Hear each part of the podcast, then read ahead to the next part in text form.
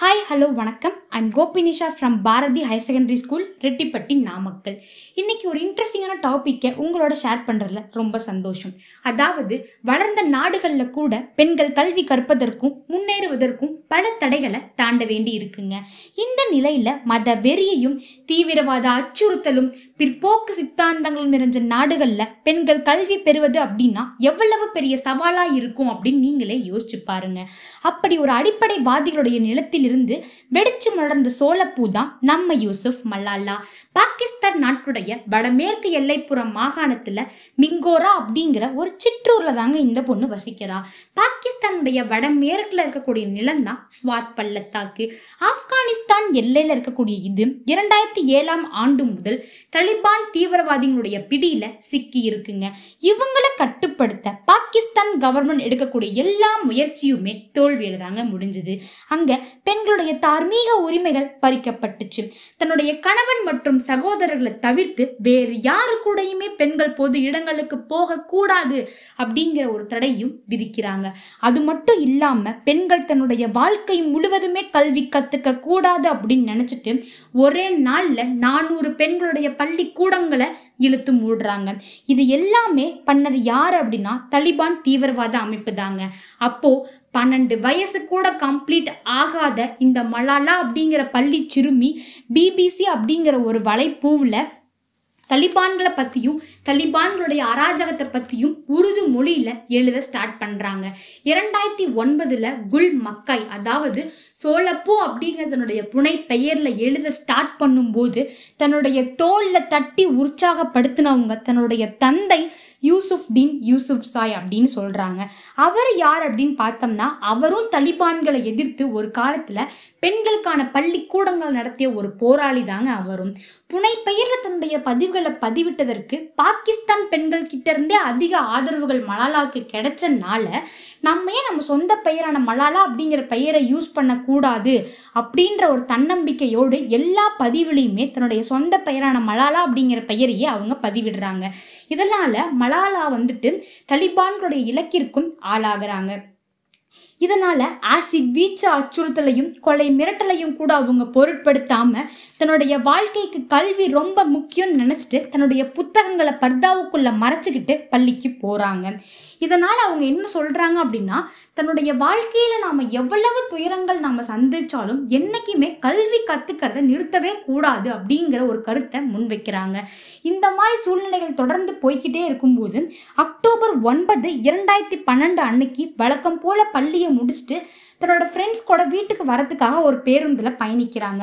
அந்த பேருந்து துப்பாக்கி முனை அப்படின்னு சொல்லக்கூடிய ஒரு இடத்துல நிற்கிதுங்க அப்போ தலிபான் தீவிரவாதிகள் அந்த பேருந்தில் ஏறி ஒருத்த மட்டும் மலாலாவை குறி வச்சு சரம் வாரிய சொல்கிறான் தலையிலும் கழுத்திலும் குண்டடிப்பட்டு இரத்த வெள்ளத்தில் கிடந்த மலாலாவை ராவல் பிண்டியில் உள்ள ராணுவ மருத்துவமனையில் பொதுமக்கள் சேர்க்குறாங்க. அதுக்கப்புறம் பாகிஸ்தான் அரசு கிரேட் பிரிட்டன் இருக்கக்கூடிய ராணி எலிசபெத் மருத்துவமனைக்கு மலாலாவை ட்ரீட்மெண்ட்காக அனுப்பணும் அப்படின்னு சொல்லிட்டு அனுப்புகிறாங்க பாகிஸ்தான் அரசு மலாலாவை காப்பாற்றணும் அப்படின்னு துடிச்சதுக்கு காரணம் என்ன அப்படின்னா இவ்வளவு சின்ன வயசுலையும் தலிபான் தீவிரவாதிகளுக்கு முன்னாடி மலாலா காட்டிய துணிச்சலும் பாகிஸ்தானுடைய அமைதிக்காகவும் பெண்களுடைய உரிமைக்காகவும் தன்னுடைய பதினோரு வயசுலேருந்தே அவங்க குரல் கொடுத்து வந்துட்டு இருந்தது தான் இறந்துட்டாங்க அப்படின்னு இந்த உலகமே நினைக்கும் போது அவ்வளவு சீக்கிரமா இந்த உயிர் இந்த மண்ணை விட்டு பிரியாது அப்படின்னு ஒரு ஃபீனிக்ஸ் பறவையாக திரும்பி எழுந்து வராங்க. தொடர்ந்து ஆறு ஆண்டுகள் தன்னுடைய சொந்த நாடான பாகிஸ்தானுக்கு திரும்ப முடியலனாலும் அங்கேயே சொந்த மண்ணுடைய நினைவுகளை சுமந்தபடியே இங்கிலாந்தில் தன்னுடைய பள்ளி படிப்பை தொடர்றாங்க. அங்கே இருந்துக்கிட்டே ஸ்வாட் பகுதியில் இருக்கக்கூடிய பெண்களுடைய படிப்புக்காக மலாலா எஜுகேஷனல் ஃபவுண்டேஷன் அப்படிங்கிற ஒரு அமைப்பையும் வெற்றிகரமாக துவங்கி இன்னைக்கு வரைக்கும் சமூக சேவை செஞ்சுட்டு இருக்காங்க பாகிஸ்தானுடைய மிக உயரிய பொதுமக்கள் விருது அப்படின்னு சொல்லக்கூடிய சித்தோரே ஏ சுஜத் அப்படிங்கிற ஒரு விருதையும் இவங்க வாங்குறாங்க. அதுக்கப்புறம் இரண்டாயிரத்தி பதினாலாம் ஆண்டு அமைதிக்கான நோபல் பரிசும் இவங்களை தேடி வருதுங்க. இவ்வளவு சின்ன வயசுலையும் நோபல் பரிசு வாங்கக்கூடிய சிறப்பையும் அமெரிக்கான நோபல் பரிசு வாங்கக்கூடிய முதல் பாகிஸ்தானியர் அப்படிங்கிற பெருமையும் இவங்களையே சேரும். ஆனா பெண்கள் பேசுறத தவறு அப்படின்னு நினைச்சு அவங்கள ஒடுக்கக்கூடிய சில மனிதர்கள் மத்தியில மலாலா போராடி எழுந்து வந்த நிஜங்கள் யாருக்குமே தெரியாது.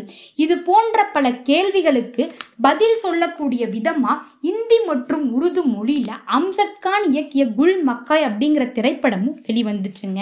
இன்னைக்கு ம மலாலாவுடைய நிலை என்ன அப்படின்னு கேட்டோம் அப்படின்னா இன்னைக்கும் பல நாடுகளுக்கு போய் அங்க இருக்கக்கூடிய பெண்களுடைய வறுமைகளையும் தன்னுடைய வாழ்க்கையில சந்திக்கக்கூடிய இன்னல்களையும் கேட்டறிஞ்சு தன்னால் என்ன உதவி பண்ண முடியுமோ இன்னைக்கும் பண்ணிட்டு தாங்க இருக்காங்க. மலலாவுடைய கனவு என்ன அப்படின்னா தான் ஒரு நல்ல மருத்துவர் ஆகணும் அப்படிங்கிறது தான். ஆனால் சூழ்நிலை வந்துட்டு தன்னை ஒரு போராளியாக மாற்றிருச்சு அப்படின்னு சொல்கிறாங்கங்க தான் ஒரு மருத்துவர் ஆயிருந்தா ஏதோ ஒரு இடத்துல ஏதோ ஒரு மக்களுக்கு சேவை செஞ்சுட்டு இருந்திருப்பேன்.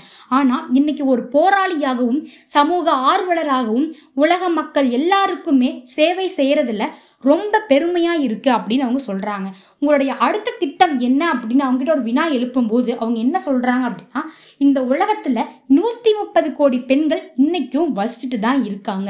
அவங்களுக்காக என்னுடைய போராட்டங்கள் எப்பவுமே தொடர்ந்துக்கிட்டு தான் இருக்கும். அதுக்காக என்னை எதிர்த்து எவ்வளவு இன்னல் நேர்ந்தாலும் என்னைக்குமே அயராத நான் பாடுபட்டுக்கிட்டே தான் இருப்பேன் அப்படின்னு அவங்க சொல்கிறாங்க கற்கை நன்றே கற்கை நன்றே. தோட்டாக்கள் அச்சுறுத்தும் போதும் கற்கை நன்றே. என உலக பெண்களின் ஒற்றை குரலாக ஒழித்துக் கொண்டிருக்கிறார் மல்லாலா. இது மாதிரி தன்னுடைய வாழ்க்கையில துணிச்சலாவும் என்னைக்குமே தன்னம்பிக்கையை இழக்காம மலாலா மாறிய எல்லா பெண்களும் இருக்கணும் அப்படின்னு சொல்றாங்க. மீண்டும் ஒரு சுவாரஸ்யமான தலைப்புடன் உங்களை சந்திக்கும் வரை உங்களிடம் இன்று விடைபெறுவது கோபினிஷா. வாய்ப்புக்கு நன்றி கூறி விடைபெறுகிறேன். நன்றி வணக்கம்.